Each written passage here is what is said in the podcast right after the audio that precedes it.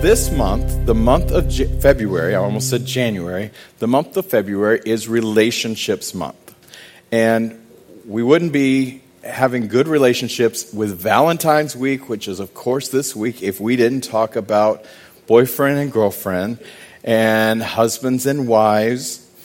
And I just want to, while the whole world turned their focus, and there's a greeting card company that's like this is their heyday, and flowers and all that stuff that's going on this week, this is what we're going to focus this morning on as well. But I have a couple of jokes to tell you, and I've got several sparsed in here, more than normal, because this is going to be, as you saw and as I told you last week, this is going to be P G thirteen. You're going to hear some things that you probably have never heard in church before, and get ready.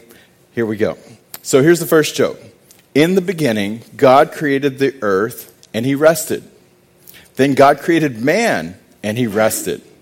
Then God created woman, and since then, neither God nor man has ever rested. Brooks, I still need you on the drums for that one. A little boy asked his father, "Daddy, how much does it cost to get married?" And his father replied, "I don't know, son. I'm still paying." I know, that just cracks me up. All right, so in all seriousness, God did create the earth, he did create man, and then he did create woman, and that's what we're going to look at a little bit. And you've heard a little bit of this before, I've alluded to it, but we're going to go into a little bit more depth this morning. So if you will turn with me in your Bibles, because I want you to see this is actually in the Bible. We're going to put it up here as well, but I want you to see this because the first time I heard this, this blew my mind. Genesis chapter one, verse twenty-six. Genesis one, twenty-six. Then God, that's a crazy background. Then God, and that word God is actually Elohim, and it is a plural form of God. So it's not like we have he, they, I, okay, in pronouns. This is the plural form. So it's showing, even in the word Elohim, that it is more than one, okay? Then God said, "Let us make man in our image, according to our likeness." Okay, Michael, if you can put the next one up there if you were able to get it for me. The interesting thing I want us to see here, yeah. Let us, this is God speaking, let us make man in our image. So we see Elohim is plural, we see us as plural, and we see our is plural, right? So it's more than one. According to our likeness again. Continuing, verse twenty-seven, then God created man in his image, his own image, and in the image of God he created him, male and female he created them. Okay, the next one, Michael. Again, he created him, Adam, male and female. Have you ever seen that? Adam was both male and female. He created them. So the totality of male and female was all encompassed in how God created Adam. That kind of crazy? Do you ever think you'd see that kind of stuff in the Bible? I never did. I literally, when I heard this, the guy at Christ for the Nations was preaching this, and I went back to my dorm, and I was just like in the fetal position in my closet going, ah, because it's just like crazy. So then it continues on, Genesis two, verse eighteen, then the Lord God said, "It is not good for man to be alone, and I will make him a helper suitable for him." Literally, helper means, I'm sorry, suitable literally means opposite. So God says, it's not good that man has everything just in himself. I want to separate and make a helper who is opposite. So we know the story. God made Adam go to sleep. Then God took Eve out of Adam. He literally, if we go back to, go back to the other screen, Michael, with the yellow, male and female, he created them. He left Adam as the male, and he took the female parts out of Adam from the original. He created them, right? And then he made the female parts Eve. So now we have the opposites that we see here. So we have the male that's here. We see the male, the female is the opposite of him, and the two of them, when they come together, are one. Until you find your other half, you will feel incomplete.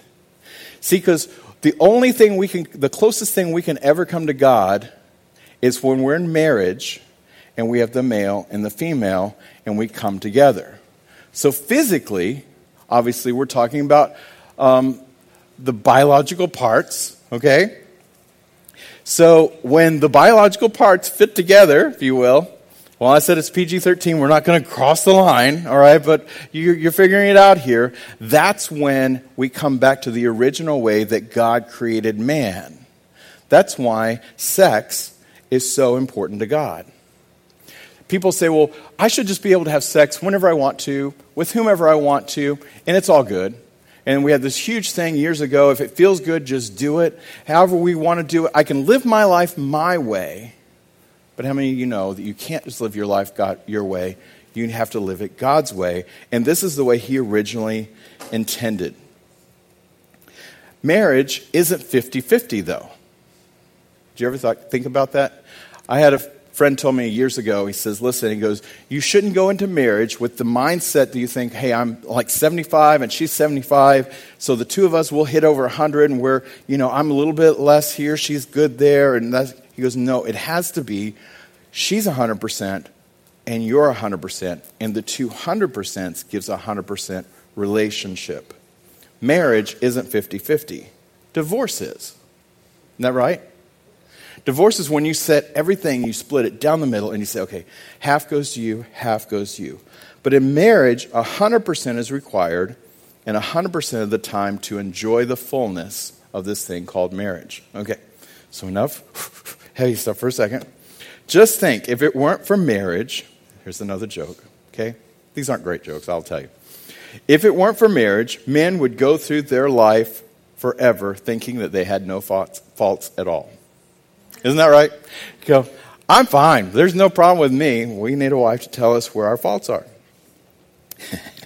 I'm sorry. I was cracking up last night when I was reading all these.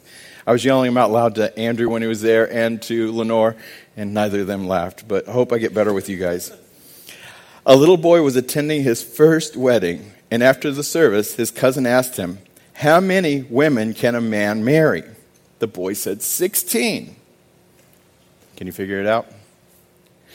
His cousin was amazed that he had answered so quickly. And he says, well, how in the world do you know that? He goes, it's easy. All you have to do is do simple math, just like the bishop said. Four better, four worse, four richer, and four poorer. But I'm boom. I know, that's terrible. But now think about Solomon and David. Solomon had three hundred sixty-five wives. three hundred sixty-five wives. At eight hundred concubines. A concubine was a woman you kept around just to have sex with. I mean, come on, dude. Someone asked, I heard Pastor Chris say this, someone asked, why did, why did, oh my gosh, I can't even say this without laughing. Why did Solomon have three hundred sixty-five wives? And Pastor Chris's response was, so he had hoped that when he came home, one of them would be in a good mood. But I don't know. I don't think that's true or not true. But anyway, I'm going to get into really bad trouble with that one. But now, seriously, I want to suggest to you now that the way God created us, that put this all on pause for a second, the wholeness of us, the way God created us, he created us with a God-shaped hole, a void inside of us that only God can fill. Okay? Follow me for a second. I'm not talking about male and female, he created them. I'm talking about us as individuals now. So what we try to do, all of us, most of us, just about everybody in the world, we try and fill that void, that that that thing that's trying to crave something, and you don't necessarily know oftentimes what it is. We try and fill it with good grades. That's not going to fill it.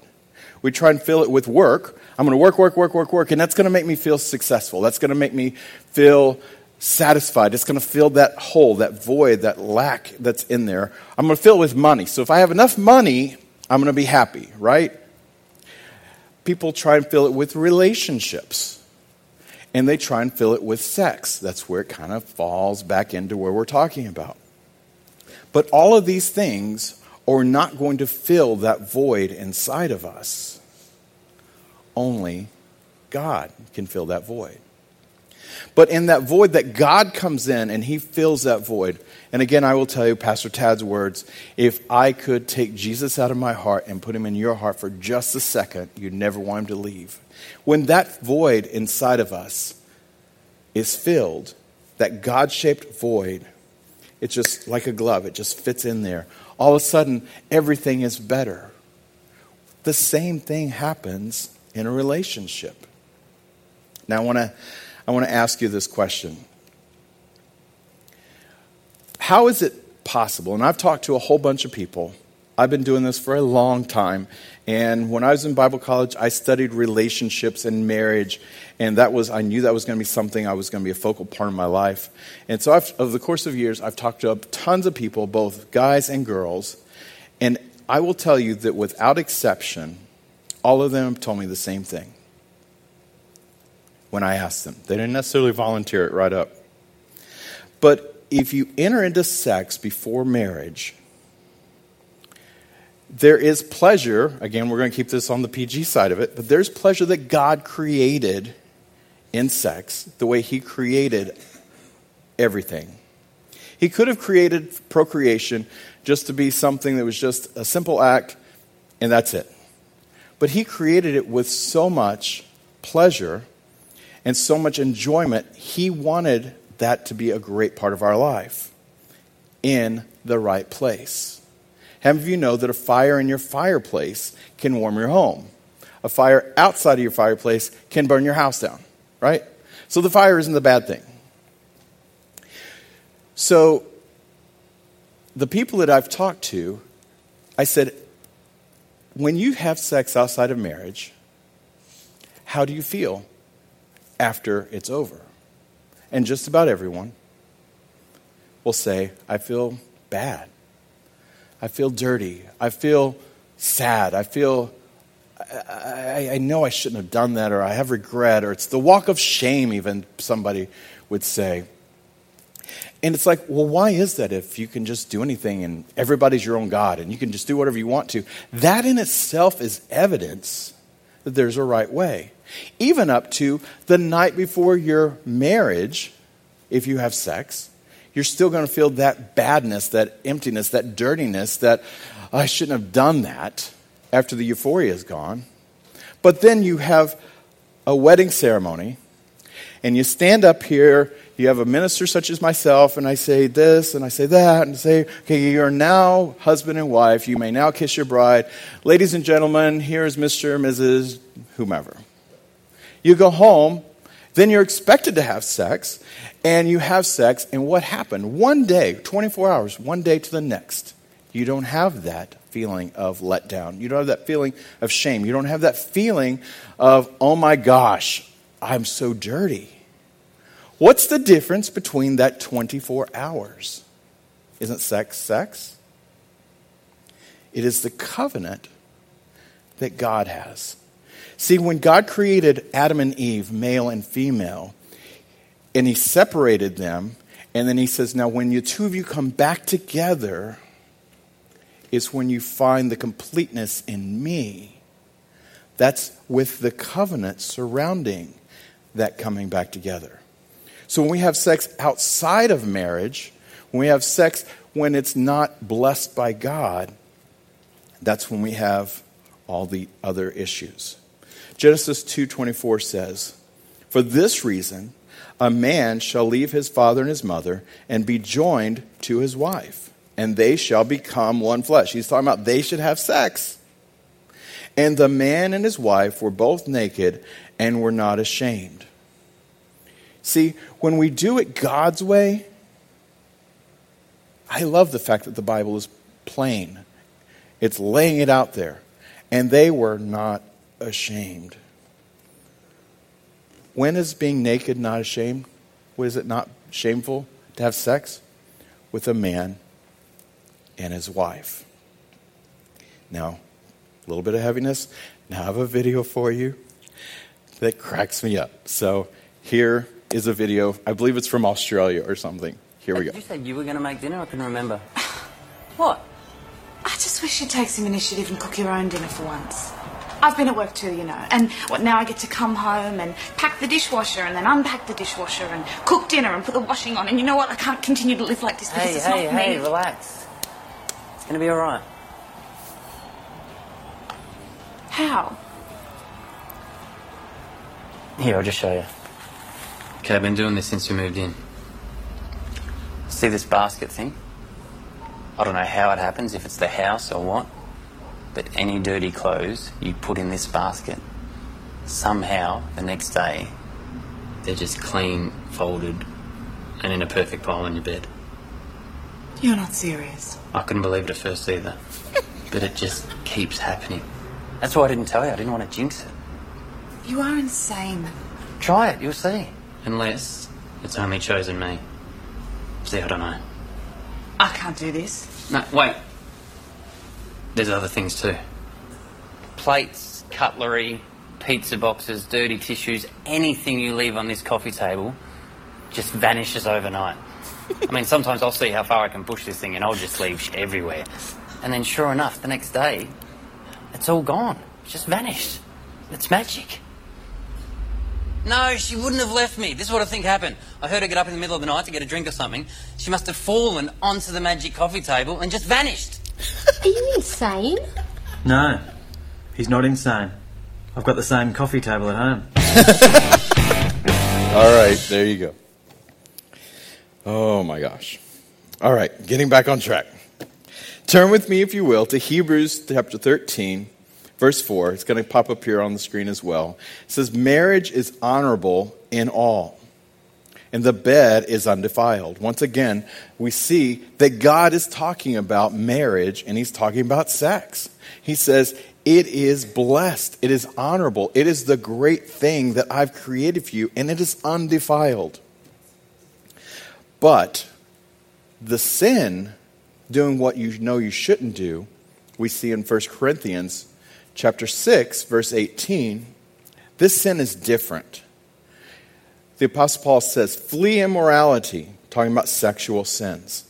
Every other sin that a man commits is outside the body, but the immoral man sins against his own body. In other words, if you do sexual sins, it is actually sinning against your own body.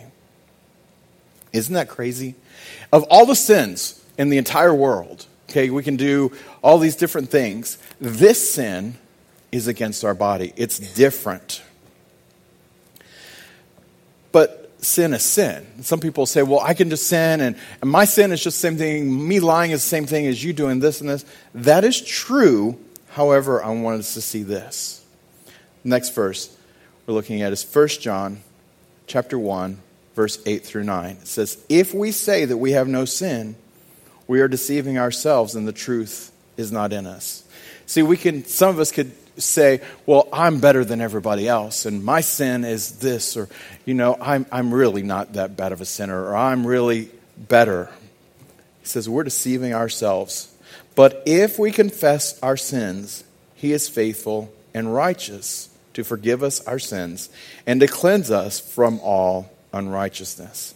So right here we see that no matter what sin we have going on, whatever our struggle is, and we all sin. No one is sin-free. Only Jesus was. So everybody in this room, the Bible says, God's Word says, we're all in this thing together, okay? So while this is kind of heavy a little bit, it still needs to be taught. It still needs to be the kind of thing that we stand up and proudly and boldly proclaim what we believe and what God's Word says about marriage and sex. Anyone that's fallen short, I want you to see that we're all in the same thing. But God is there for us. First Thessalonians says, God's will is for you to be holy. God's will. God doesn't even have to, you don't have to worry. You say, well, I really don't know what God thinks about this. It says God's will is for you to be holy. So stay away from all sexual sin.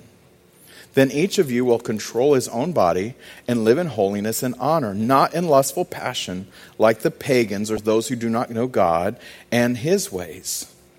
But what does God-created love look like?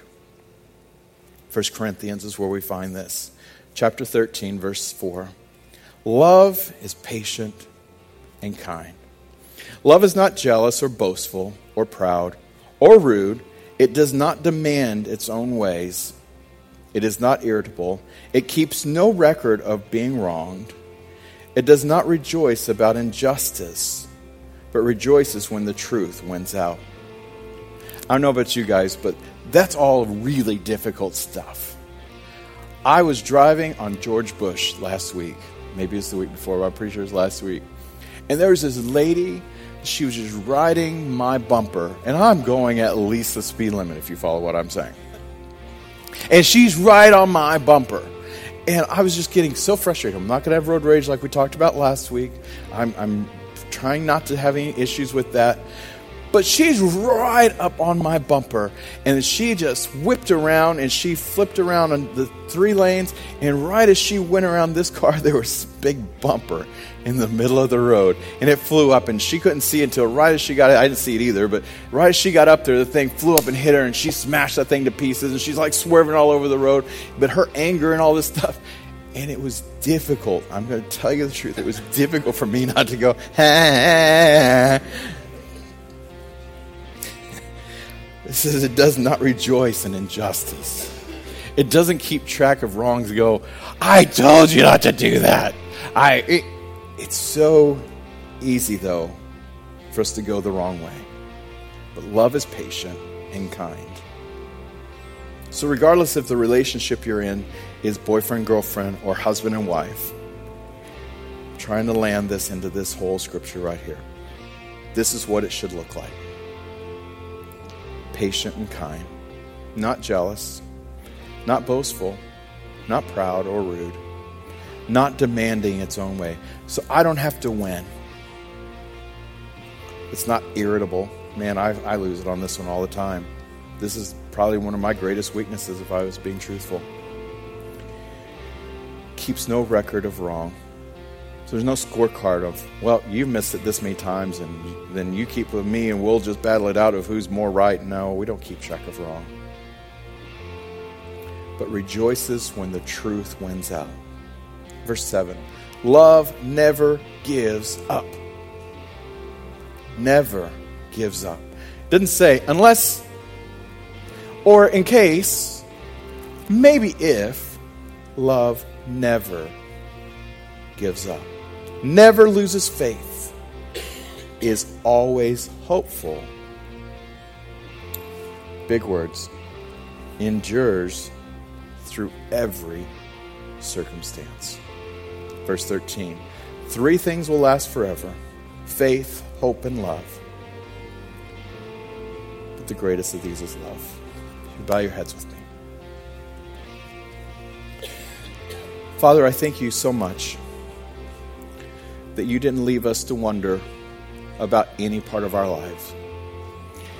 As we look at how you created man and sex, how we're supposed to live and how we're supposed to live a holy life, and lastly, how we're supposed to live with one another in every relationship.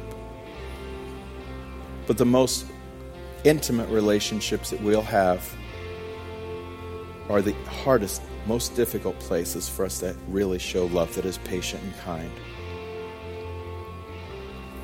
Father, I'm challenged by this.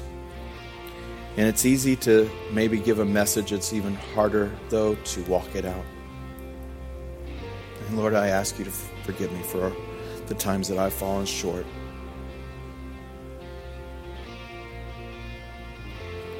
Father, I thank you that you've called us to be a people who live a certain way, the way you designed it, so that we'll have the most successful, the most fulfilled life. I don't know where you find yourself this morning.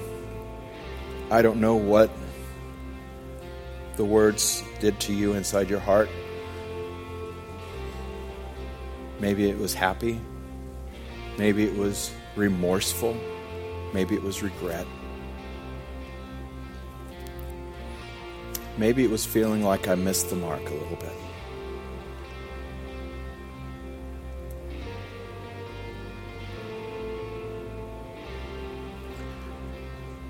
But as I talked about the God-shaped hole that's in our life, only God can fill that.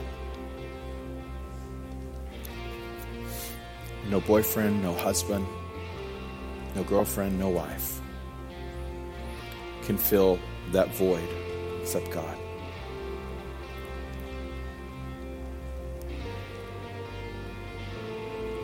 The greatest thing that we can do is allow God to come into our lives. So if that's you, I ask you to pray this prayer with me. I'm not going to ask anybody to be embarrassed. So we're just going to pray that right where you're at, just silently. You mean it in your heart. God is going to hear you and come through. Just say, Father in heaven, I ask you to forgive me of trying to do it my own way. I want you to come into my life and fill that void. I want to start a personal relationship with you. I ask you to show me the way you want me to be, and I'll do my best. I receive Jesus as my Savior, as my way to you. In Jesus' name I pray.